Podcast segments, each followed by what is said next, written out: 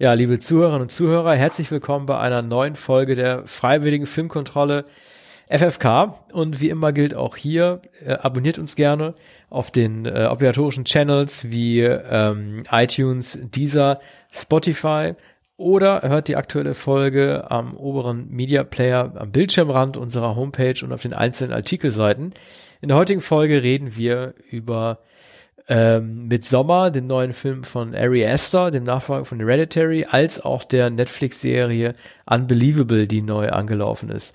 Letzte Woche ging es um äh, Rambo, den starken Kerl. Diesmal haben wir einen anderen Fokus gesetzt. Wir fangen an äh, mit Ari Asters äh, mit Sommer. Arne, du hast ihn ja noch nicht gesehen, ne? Nein, und ich kenne auch den ersten Film von Ari Aster nicht, über den du äh, geschrieben hast. Hereditary. Oder vielmehr hast du jetzt über Midsommar geschrieben darauf. Deshalb wurde ich aufmerksam auf den ersten Film, der mir entgangen ist, offenbar radikaler Film wie Midsommar auch. Ähm, fasst doch äh, kurz zusammen, was diesen ersten Film ausmacht und was jetzt Midsommar bedeutet. Wenn ich es recht verstanden habe, sind es okkultistische Horrorfilme sozusagen, die von heidnischen Vorgängen handeln. Und äh, mich hat es erinnert an äh, Picknick am Valentinstag von, von Peter Weir. Das ja, die Ästhetik ist, ist, ist durchaus ähnlich. Ne? Es sind festlich gekleidete, äh, jungfräulich wirkende Frauen, die im Mittelpunkt stehen. Äh, es, es geht um Okkultismus im ersten Film von äh, Ari Aster, der auch erst ein Jahr her ist. Also er hat eine äh, sehr fleißige Produktionsrate. Ging es ja um eine ähm, dysfunktionale Familie, in die irgendwann tatsächlich der Teufel einbricht in denen nicht ganz geklärt ist, äh, wie die einzelnen Filmmitglieder zueinander stehen, welche Geheimnisse sie voreinander haben und welches Vermächtnis, deswegen auch Hereditary als Originaltitel, äh, weiter vererbt wird. Ähm, es ist ein interessanter Film, weil es geht darum, dass Menschen sich Hilfe suchen bei Selbsthilfegruppen. Äh, der Patriarch der Familie tatsächlich ein Psychiater ist. Aber all das nichts mehr hilft, wenn tatsächlich das Böse in dieses in diesen geschützten Raum der Familie einbricht. Es war ein sehr beeindruckender Film, ähm, dessen Höhen ähm, mit Sommer nicht ganz erreicht, wie ich finde, weil er äh, eine ähnliche Struktur hat, nämlich die Unvermeidbarkeit äh, des Bösen, die einbricht, aber trotzdem sehr viele interessante Reizmomente hat. Ähm, der Film funktioniert ja vor allen Dingen allegorisch ganz gut, weil er funktioniert als Kommentar zum äh, auf keinen Fremdenhass in Europa als auch in Amerika. Es geht um eine Gruppe von Touristen, beziehungsweise äh, Studenten, die nach Schweden aufbrechen, um dort das äh, mit Sommerfest mitzunehmen. Einer aus der studentischen Gruppe ist tatsächlich Schwede und hat die anderen eingeladen.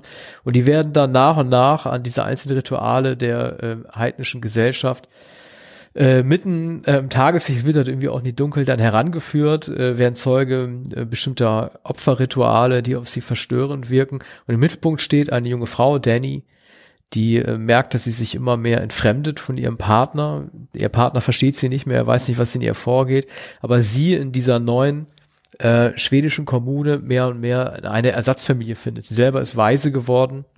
Das macht sie auch ein bisschen zu einer Märchenfigur wie von Walt Disney, äh, wie ich geschrieben hatte in meinem Artikel, den ihr übrigens alle im Rolling Stone nachlesen könnt, ähm, wie sie halt dort versucht, neu Anschluss zu finden. Mhm. Also die Kommune ist eigentlich eine Sekte, ist eine heidnische Sekte, ein ja. okkulter Zirkel. Mhm. Das, äh, dieses schöne, bekannte Familienfest äh, der Schweden wird hier also sozusagen pervertiert und in äh, nach archaischer Art äh, ins, im Extremen gefeiert. Also mhm. es ist nicht, äh, ich glaube, man, man ist ja da äh, Kuchen und, und, und Blaubeeren und trinkt etwas, mhm. betrinkt sich wahrscheinlich auch mittlerweile. Ja, es gibt von Henning Mankel eine Geschichte, mhm. die in der Mitsommernacht ja, äh, spielt. Die sind ein bisschen anders. Einem Mord im ja. Wald endet. Aber es hat keinen ja. heidnischen Hintergrund, sondern es ist der Zufall, dass genau in jener äh, ja. hellen Nacht der Mord äh, stattfindet. Die kriegen und natürlich dadurch wird es dramatisiert. Zauber, Zaubermittel, äh, Mittelchen in den Trank noch rein. Also ist natürlich alles sehr mythologisch da aufgeladen und äh, äh, nichts ist da so, wie es scheint. Also was immer dort aufgetischt wird oder als Getränk serviert wird, hat bestimmte äh, Inhaltsstoffe, die den Leuten dann eher Angst machen werden. Ich fand's ja lustig, ich hatte Ari Aster tatsächlich auch im Interview noch mal getroffen und mit ihm gesprochen darüber, dass es auch teilweise ein sehr lustiger Film ist und sich ja auch als Kult, äh, Kommentar zum Kulturrelativismus deuten lässt, weil man ja auch sagen könnte als Schwede, das sind die Traditionen und Bräuche, die ihr zu schlucken habt Und entweder er verträgt sie oder er verlässt das Land. Deswegen hat er auch gesagt, es ist ein Film über Fremdenfeindlichkeit. Ähm, es gibt ja verschiedene Kommunen. Ich hatte letztens lustigerweise in so einem auch in so einem YouTube-Algorithmus eine Dokumentation vorge vorgeschlagen bekommen, die ich mir angeguckt habe über die äh, Anastasia Gemeinde, die sich in Brandenburg breit gemacht hat, die machen auch in weiß gekleidet um ihren Zöpfchen so lustige Tänzchen um irgendeinen so Baum herum und sind in Wirklichkeit rechte Leute. Also ähm, da hat er durchaus schon seine, seine Bezüge gefunden. Er selber macht sich ja auch Sorgen, wie er gesagt hat, dass gerade in Schweden die Rechten immer größer werden. Das sind natürlich Elemente, die mit reinspielen politisch, die es bei Hereditary noch nicht gegeben hat. Ja, man hört jetzt viel, auch im Zusammenhang mit Rechtsextremismus ähm, in Deutschland, von diesen rückwärtsgewandten äh, Bünden zurück zur Scholle, äh, die Besinnung auf die Tradition, auf die Herkunft, ähm, die reaktionäre Erziehung der Kinder, die die Familienstruktur äh, und die die Autarkie mehr oder weniger auf dem Land. So, das also ähnlich wie bei den Amish People. Darüber gibt es ja auch einen Film von Peter Weir, der sich befasst hat mit solchen ethnologischen ähm, Erscheinungen und mit kleinen Gruppen, nämlich der einzige Zeuge mit, mit Harrison Ford. Und da sind es auch die Eigentümlichkeiten äh, dieser Gemeinde, dieser kleinen religiösen Gemeinschaft, die ausgestellt werden, aber natürlich nicht ins Dämonische und ins Okkulte getrieben, wie offenbar bei Ari Esther, der ja, wie du vorhin sagtest, ein 33-jähriger amerikanischer Regisseur ist, auch nicht etwas schwedischstämmig, offenbar. Nee, er hat natürlich einen ganz eigenen exotischen Zugang zu den Schweden. Äh, er findet das natürlich besonders exotisch, dieses, diesen Kult zu zelebrieren, gerade auch, weil es dort ja äh, am 21.06. Äh, zur Mitsommerwende anscheinend tatsächlich nie wirklich dunkel werden kann. Und es ist ja insofern, auch wenn man sich vom, vom Allegorischen nicht beeindrucken lässt, auch einfach ein äh, besonderer Horrorfilm, weil es tatsächlich wenig Horrorfilme gibt, in denen die Gewalt sich auf derartigen freien Flächen und ähm, bei Tageslicht abspielt. Es gibt Szenen drin, die fast wie so eine Spielerei mit so Genre-Erwartungen funktionieren. Also die Hauptfigur Danny äh, äh, äh, nimmt äh, Pilze, äh, die bei ihrem psychedelischen Trip auslösen, aber einen bösen und rennt dann in einen dunklen Wald und normalerweise denkt man das ja von Horrorfilmen, dass sie dann gleich verfolgt und überfallen wird, aber das, das passiert da so nicht. Also alle Übeltaten, die es dort gibt, ähm, finden sichtbar ja, für uns alle bei Tageslicht statt. Äh, das ist das eine und es gibt auch eine andere Szene, mit der ich über Esther gesprochen habe, nämlich ähm, so eine Art Verführungsszene, die fast eine Vergewaltigungsszene ist, allerdings umgekehrt. Es handelt sich da um einen Mann, der ähm, mit Drogen betäubt wird und dann zum Sex mehr oder weniger gezwungen. Und darüber hat er auch gesprochen, dass man halt irgendwie, ähm, oder dass er zumindest versucht hat, mal eine Szene darzustellen, der ein Mann missbraucht wird zum ja. Sex. Aber das sind alles keine sozusagen satanischen oder übersinnlichen oder äh, okkulten Elemente, sondern es findet innerhalb dieser Gemeinde statt. Also innerhalb genau. der Akteure der, der, der Gesellschaft, die da zusammenkommen. Es gibt keinen Hinweis, dass ein Satan wirklich existiert. Ja. ja. Also es ist, kann alles Quatsch sein. Also Gutenzauber. die Pervertierung ist so etwas, was man vielleicht ähm, von Herr der Fliegen kennt oder dergleichen. Also der Mensch des Menschen Wolf wandelt sich in dieser seltsamen Nacht ähm, zu, ähm, zu einer Bestie oder zu einem sadistischen, ähm, bedrohlichen Wesen. Mhm. Genau. Und man kann auch nicht sagen, dass etwa die Frauen über die Männer herfallen oder umgekehrt, Nein. Nein, sondern die, die, es gibt keine Fronten, es ist alles aufgelöst. Ja. Es ist das Besondere an dieser Kommune ist, dass ähm, der eigentliche Ursprung der Religion oder woran auch immer sie glauben, äh, nicht definiert ist ähm, durch das, was man sieht. Man versteht die Gesetze teilweise nicht.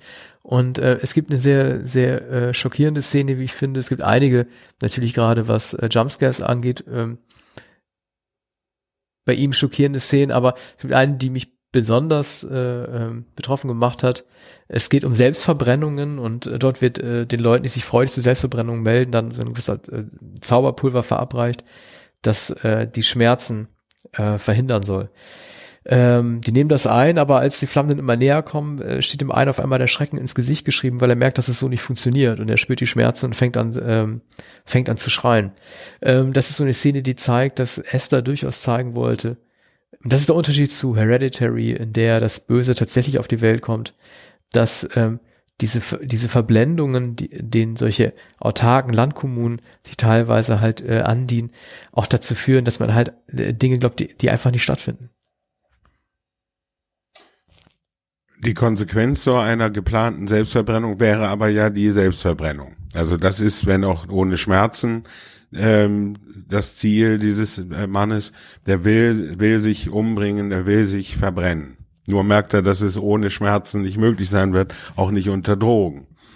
Aber das, das ist ja schon in, in allerletzter Konsequenz dann ausgeführt, aber sozusagen ohne ein, ein ähm, einen höheren Grund wie Rettung der Welt, Rettung der eigenen Seele, äh, Büßen für die Sünden der Menschen. So, so etwas ja. leitet diese äh, Sektierer nicht. Naja, doch, also sie haben schon irgendwie einen, äh, einen Gott, an den sie glauben, der von ihnen verlangt, dass sie alle 90 Jahre ein Opfer bringen oder mehrere Opfer. Mhm. Aber was sie selber dadurch erreichen, das wird überhaupt nicht klar das wird im Dunkeln gelassen. Also ob das dann irgendwie eine Wiedergeburt geben soll oder irgendwie den anderen Gemeindemitgliedern stärkere Kraft verleihen soll. Ja. Das sind Sachen, die werden dort nicht geklärt, was vielleicht auch ganz gut ist. Ja, aber vermutlich gibt es eine Endzeithoffnung, eine ähm, eine Art von Erlösung wie wie im christlichen Glauben oder ja mehr oder weniger in, in, in ja der, der christliche Glauben kommt durchaus drin vor. Also ein, äh, eins der Opfer wird ähm, ähm, äh, auf eine besondere Art und Weise äh, ausgestellt. Ich habe davon erstmals gelesen in einem Thomas Harris Roman, ich glaube, das war Roter Drache.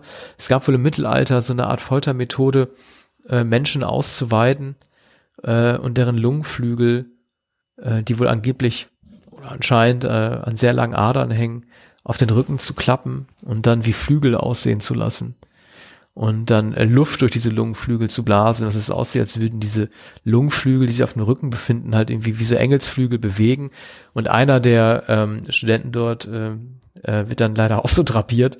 Äh, ich habe davon zum ersten Mal Thomas Harris Roman gelesen, es äh, ist eine mittelalterliche Art und Weise, jemanden zu töten. Und diese Darstellung als Engel zeigt natürlich, dass man entweder den christlichen Glauben pervertieren möchte oder dass man tatsächlich an eine gewisse Art Gott, das im Christentum stammt, glaubt. Hm.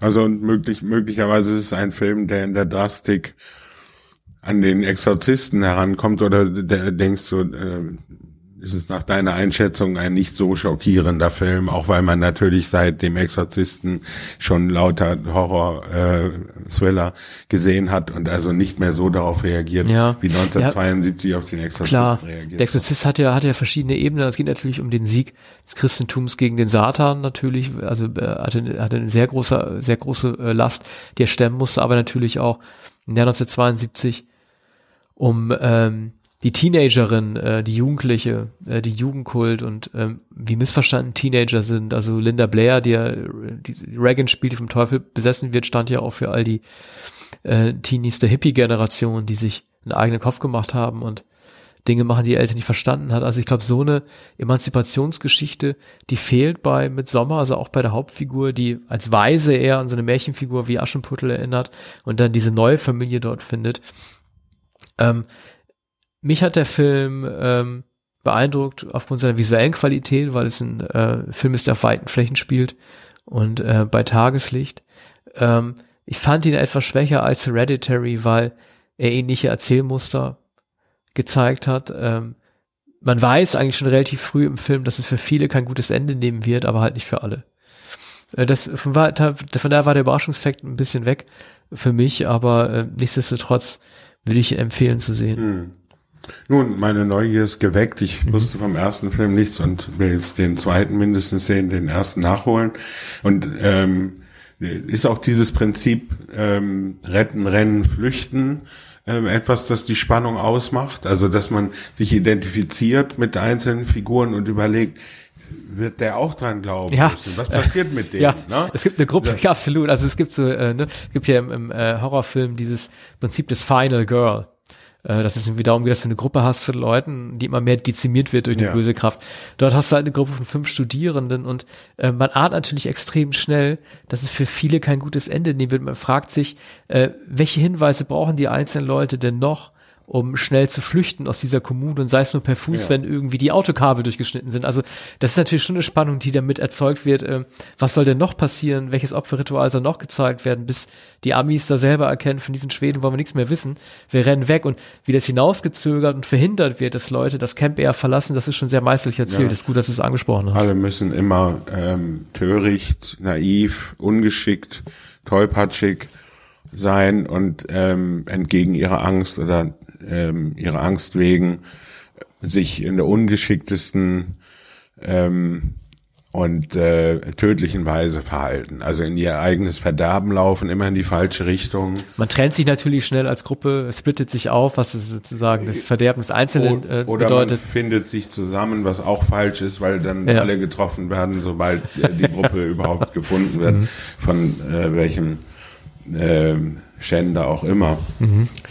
Nun, ich glaube, da man da wir alle Schrecken schon kennen aus dem Kino und uns nichts mehr überraschen kann, ist wahrscheinlich das Realistische und das Naturalistische Erzählte das Schrecklichste. Wir, wir hatten ähm, kürzlich ähm, gesprochen über eine Serie, in der das so war. Ähm, und wir sprechen jetzt über Unbelievable, eine Serie nach einem ähm, tatsächlichen oder einer einer Abfolge von Vergewaltigungen in zwei amerikanischen Bundesstaaten, in Washington einerseits, ähm, da nimmt die Erzählung ihren Ausgang und in Colorado. Einige Vergewaltigungen in Washington wurde 2011 ein ähm, ein Mädchen, eine 18-Jährige mit ähm, Pflegeeltern, mit verschiedenen Pflegeeltern seit der Kindheit äh, vergewaltigt und zwar von jemandem, der nachts in ihr Zimmer einstieg, wo sie geschlafen hat, allein in, äh, in ihrem Bett. Ähm, sie wurde dann gefesselt und äh, von jemandem, der eine Maske trug, äh, mehrfach vergewaltigt. Ähm, er hinterließ keine Spuren. Es gibt gar keinen Hinweis darauf, dass er dort gewesen ist, von den von Fesseln und Verletzungen abgesehen. Ähm, die, das Mädchen, das äh, von Caitlin Deaver gespielt wird. Jetzt finde ich gerade den Namen der äh, Figur nicht. Ähm, muss ich nachreichen. Ah, Mary Adler. Die, das Mädchen heißt Mary Adler. So, steht also unter Schock und meldet sich zuerst bei einer früheren Pflegemutter. Mittlerweile lebt sie in einer äh, Wohnung äh, für sozial äh, schwache Mädchen ähm, hat verschiedene Aushilfsarbeiten und hatte eine lange Geschichte von, von Pflegeeltern. Einer Pflegemutter vertraut sie, die ruft sie an und da setzt die Handlung ein, wie sie der Pflegemutter davon erzählt. Natürlich mit, mit, mit Auslassung. Also sie kann sich. Also es ist ihr erstes Geständnis, äh, oder festes ja, Geständnis. Das ist, sie, das äh, ist die erste ja. äh, Frau, der sie sich mitteilt. Mhm. Daraufhin wird erst die Polizei gerufen. Später erfährt man, dass sie einen Freund, mit dem sie aber sexuell nicht, nicht mehr jedenfalls liiert ist, dass sie den unmittelbar nach der Tat angerufen hat. So, und da sind einige Widersprüche in, in seiner Schilderung des Falls und in ihrer Schilderung. Sie weiß nicht mehr genau, ob sie sofort angerufen hat. Sie weiß nicht mehr, sie hat ihm gegenüber offenbar gesagt, sie hätte mit den, mit den Zehen, also mit den, den Füßen gewählt, weil äh, die Hände noch gefesselt gewesen seien. Bei der Polizei sagt sie dann später aus, ihre, äh, sie hätte ihre Hände äh, losgebunden oder die, die Stricke durchgeschnitten als Klebeband und, und ihn angerufen anrufen. Nun, jedenfalls äh, wird die Polizei verständigt, führt offenbar keine DNA-Ermittlungen durch. Also man, man sieht, wie äh, die Räume äh, durchsucht werden, wie sie befragt wird, erst von, von einem einen Beamten, dann kommt der zuständige Beamte, befragt sie. Sie ist natürlich verstört, ist geschwächt, äh, konnte, konnte naturgemäß nicht schlafen.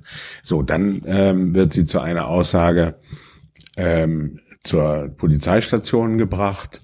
Natürlich muss, wird sie untersucht im, im Krankenhaus, wie man das, äh, wie das eben gemacht werden muss. Äh, das wird auch präzise gezeigt. Aber sind die Zeitabstände da nicht zu groß? Welche messbaren?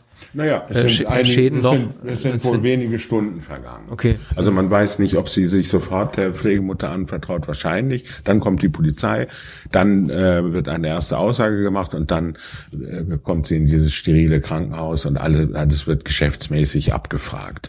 Und ähm, natürlich ist auch die Befragung durch den ähm, Polizeibeamten sehr unangenehm und sie, sie soll immer Sie soll alles noch weiter präzisieren. Sie, sie kann sich aber an manches nicht genau erinnern. Und es gibt schon in diesen ersten Aussagen Widersprüche. Ist nicht alles vollkommen konsistent. Das muss aber ein Polizeibeamter ja wissen und weiß natürlich jeder ähm, Psychologe, jeder äh, Psychotherapeut, der aber zunächst nicht herangezogen. Aber äh, dreht sich die Serie auch um die Frage, ob sie glaubhaft ist oder steht jederzeit Ja. außer Frage, äh, Nein, dass es passiert Nein, ist? es gibt, es gibt den Zweifel in der Inszenierung. Ähm, ich will noch hinzufügen, es sind, es ist eine, eine Miniserie von äh, acht Folgen und ähm, äh, inszeniert von verschiedenen Regisseuren.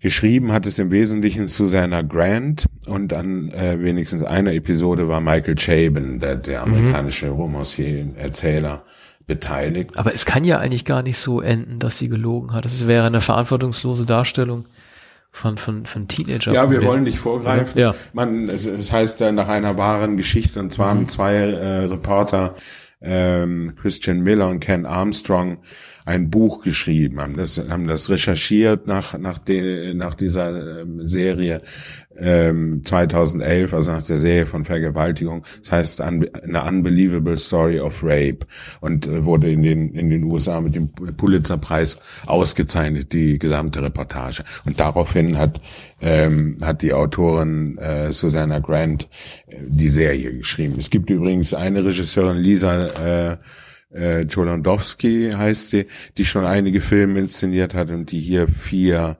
ähm, Episoden äh, verantwortet. Ich wundere Aber- mich immer, wie selten das Thema Vergewaltigung tatsächlich noch äh, in Serien oder im Kino ähm, da, dargestellt wird. Also ich erinnere mich äh, äh, in den 80ern, es gab ja mal diesen Film Extremities mit Farrah Fawcett, Ja. der das erstmals behandelt, dann hat ja Jodie Foster einen Oscar bekommen für angeklagt, äh, als sie eine vergewaltigte Frau spielt. Aber es ist auch ein relativ selten beleuchtetes Sujet, also gerade auch jetzt auch für eine komplette Miniserie. Was glaubst du, woran das liegen kann?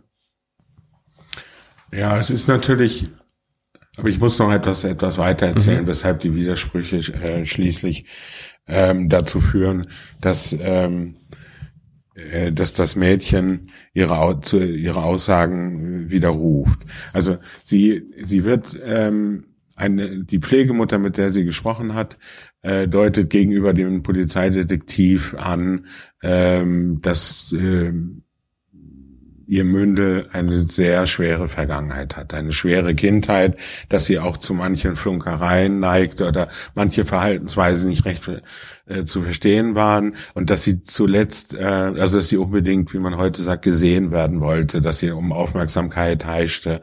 Und es werden einige äh, Momente, einige Szenen gezeigt aus der jüngsten Vergangenheit, dass sie sich sozusagen äh, dargestellt, zur Schau gestellt hat ähm, vor ähm, jüngeren Kindern bei, bei einer Schulfeier, auch äh, vor Jungs im, in ihrem Alter und vor Erwachsenen hat sie etwa auf einem Tisch getanzt, lasziv und ähm, also die, die Pflegemutter deutet an, dass sie haltlos und nicht vollkommen vertrauenswürdig ist, also eine unzu- unzuverlässige Erzählerin.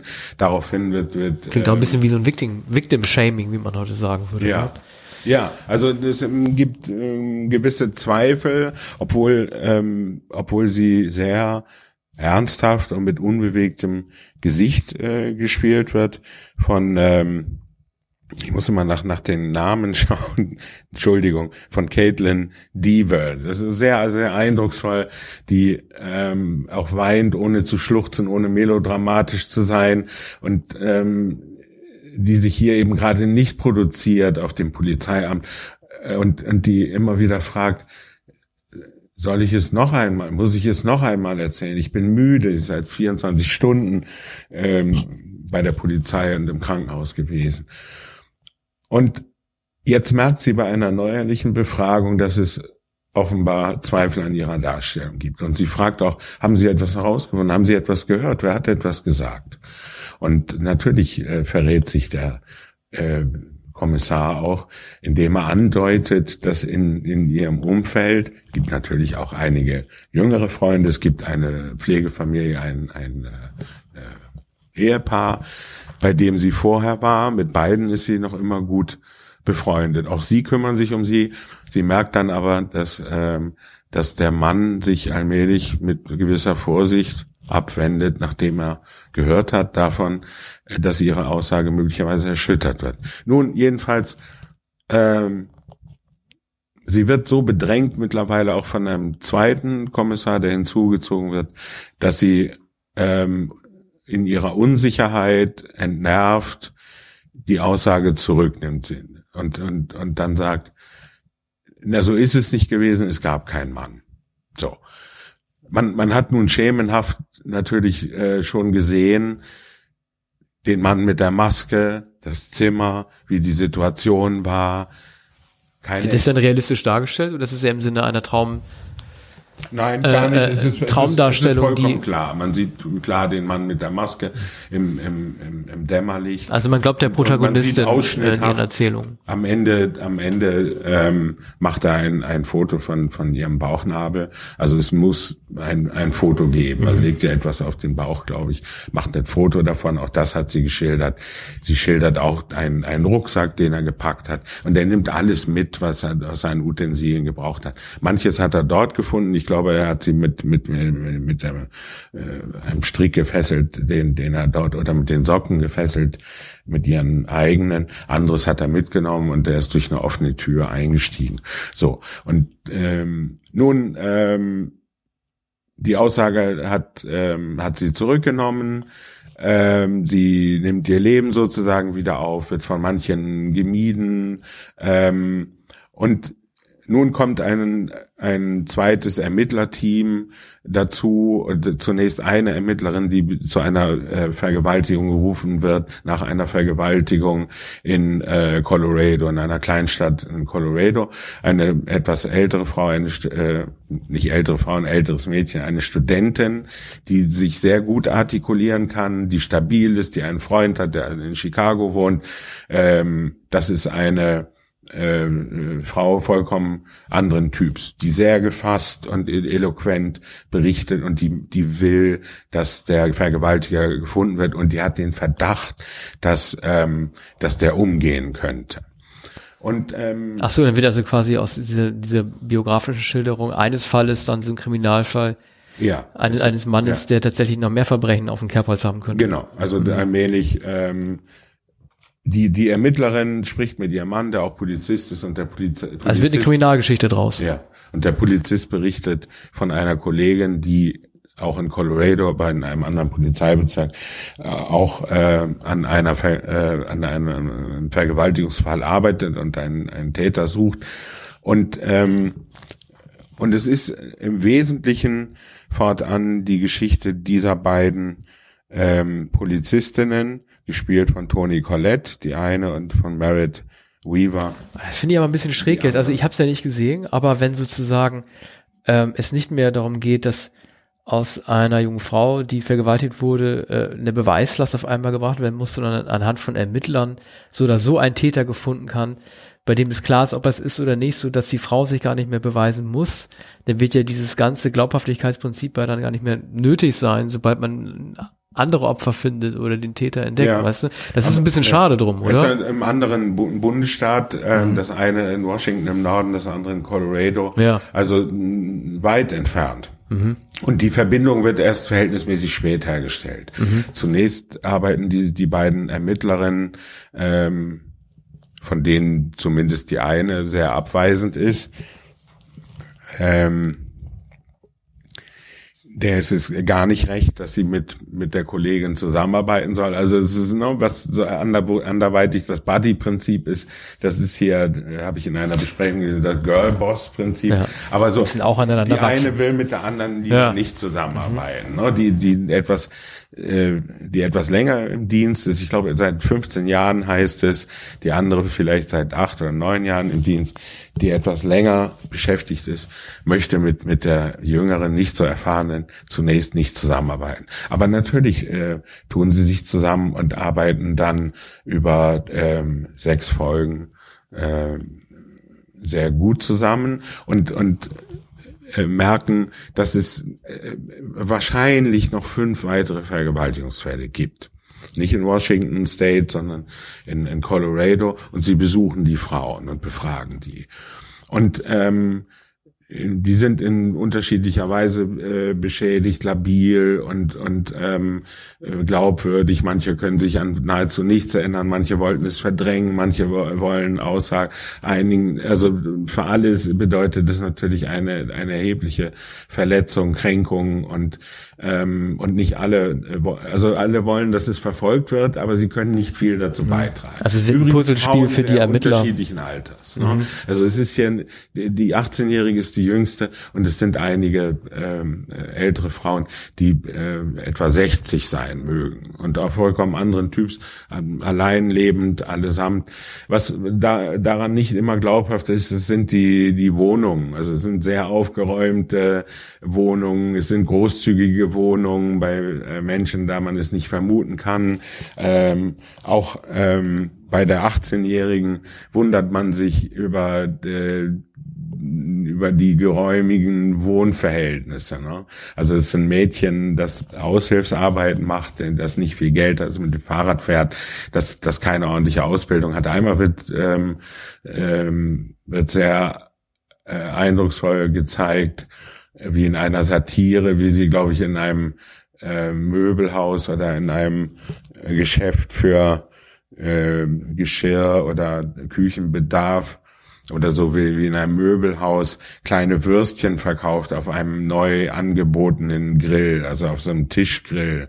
Und, und sie soll nur kleine Würstchen grillen und immer ein Würstchen ausgeben in einem Becher und es sind äh, Soßen und Ketchup da und sie steht vollkommen apathisch und, und äh, abgelenkt vor dem Grill und wird dann von einer Frau angesprochen und es gelingt ihr nicht mal, den Ketchup in das kleine Becherchen zu füllen und äh, sie nimmt nicht die Zange, um das Würstchen in, in diese Art von Eisbecher Ist das ein legen. Zeichen ja. ihres Traumas äh, der Vergewaltigung? Soll es das? Ja, der, der, der Irritation. Also ja. einerseits der, der ähm, des Un Unbeteiligtseins am eigenen Leben und dann auch die tiefe Verstörung, also die Trauer, dass sie noch, dass sie zwar zur Arbeit geht und die mechanisch machen will, dass sie aber keinen Kontakt mehr zu den Gefühlen hat und auch kaum noch Kontakt zur Umwelt. Dann wird für uns Zuschauer die Frage nach Wahrheit nicht mehr gestellt, also dann ist es klar, dass sie die Wahrheit sagt. Ne?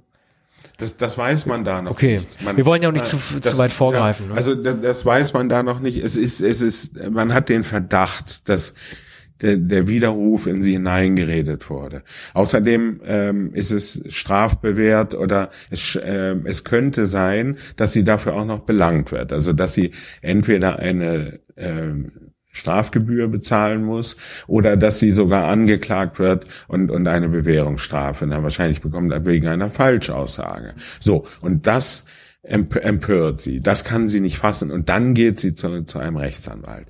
Und je wahrscheinlicher es ist, ähm, dass, dass sie die Wahrheit gesagt hat und je selbstbewusster sie mit dem Anwalt spricht, der natürlich sagt, also sie sagt, ich möchte, möchte äh, Irgendwann bekommt sie einen, einen Scheck über, ich glaube, 300 Dollar oder so für Auslagen oder eine Wiedergutmachung. Und dann sagt sie, äh, nein, ich möchte, ich möchte etwas mehr haben. Und 50.000 werden, glaube ich, für eine außergerichtliche Einigung angeboten. Dann sagt der Anwalt, da ist viel mehr drin. 250.000 mindestens. Ne? So und ähm, das, ja, das ist ja ein beliebtes, ein beliebtes äh, Element immer in den amerikanischen Erzählungen, dass es den Anwalt gibt, der immer mehr drin wittert. Ja. In dem Fall, als, ja. als, es, als es vermeintlich vorher angeboten wird. Und und die etwas naive oder eigentlich genügsame ähm, äh, das Opfer, das nur die Bestätigung haben möchte, das nur die wieder, Wiedergutmachung oder die Genugtuung haben möchte, die, die Wiederherstellung äh, ihres, äh, des Rufs. Ja, das ist ja das Problem mit diesen amerikanischen Anwälten, zumindest in Filmen oder auch im wahren Leben. Man denke nur mal an die Michael Jackson Missbrauchsfälle, dass sie, äh, je höher die Streitsumme, die Entschädigungssumme äh, wird, desto mehr kann das auch zu Lasten des, äh, des Kläger, äh, des, des Opfers gehen, des vermeintlichen oder des echten Opfers, ne? dass dann irgendwie die Raffgier dann irgendwie in den Mittelpunkt kommt. Äh, ähm, das ist bei dieser 18-Jährigen, die dann wahrscheinlich 19 ist, mhm. aber deren Leben sich nicht wesentlich verändert hat, nicht so ist nicht gierig, sondern sie sie sie möchte, dass alle wissen, dass sie nicht gelogen hat. Und am Ende gibt es eine Szene, sie kehrt zum Polizeirevier zurück, fragt nach dem ersten Ermittler und der eigentlich ein aufrechter ähm, bescheidener Mann ist, der sie auch nicht vom Gegenteil überzeugen wollte, der vielleicht etwas zu faul war. Bei dem tatsächlichen Fall war es wohl so, dass einer der Ermittler später zugegeben hat, dass man, ähm, dass man dieses Geständnis oder den Widerruf in sie hineingeredet hat, dass es äh, ihnen nicht recht glaubhaft erschien, dass man sich wohl aber auch nicht weiter Mühe geben wollte, die Widersprüche ähm, aufzulösen und einen Täter zu finden, bei dem sie glaubten, es könnte eine Phantasmagorie sein oder ähm, ähm ein, die, das Produkt einer überspannten ähm, ähm, der Fantasie einer überspannten jungen Frau aufgrund ihrer Situation. Und es sprach natürlich auch manches dafür. Aber, aber sie wollten vor allem nicht irgendwo suchen, wo sie äh, äh, kaum Aussicht hatten, jemanden zu finden. Es gab keine Indizien, sie, hat, sie hatten keine, es gab kein, zunächst keine weiteren Fälle, jedenfalls nicht dort, und, und sie hatten keine Hoffnung, dass sie irgendjemanden ausmachen könnten. Und es, und es sprach natürlich in, in der Vergangenheit des Mädchens mhm. manches dafür, ähm, dass, dass sie es möglicherweise inszeniert oder sich eingebildet haben könnte, geträumt haben könnte. Das okay, gut. Ada, dann würde ich sagen, äh, Du gehst ins Kino, guckst ja mit Sommer an. Ich werde äh, Netflix anmachen und mir Unbelievable ja, ansehen. Es sind acht Episoden. Ja. Ich glaube, jede Folge ist etwa 50 Minuten, eine Stunde lang. Ja. Und ja, was machen wir jetzt? Wir gehen jetzt noch einen Kaffee trinken. Ja, einen Schluck Wasser und wir öffnen das Fenster. Wir öffnen das Fenster unseres Studiokabus. In der nächsten Woche geht's weiter. Ja, dann bis zum nächsten Mal. Ja. Tschüss.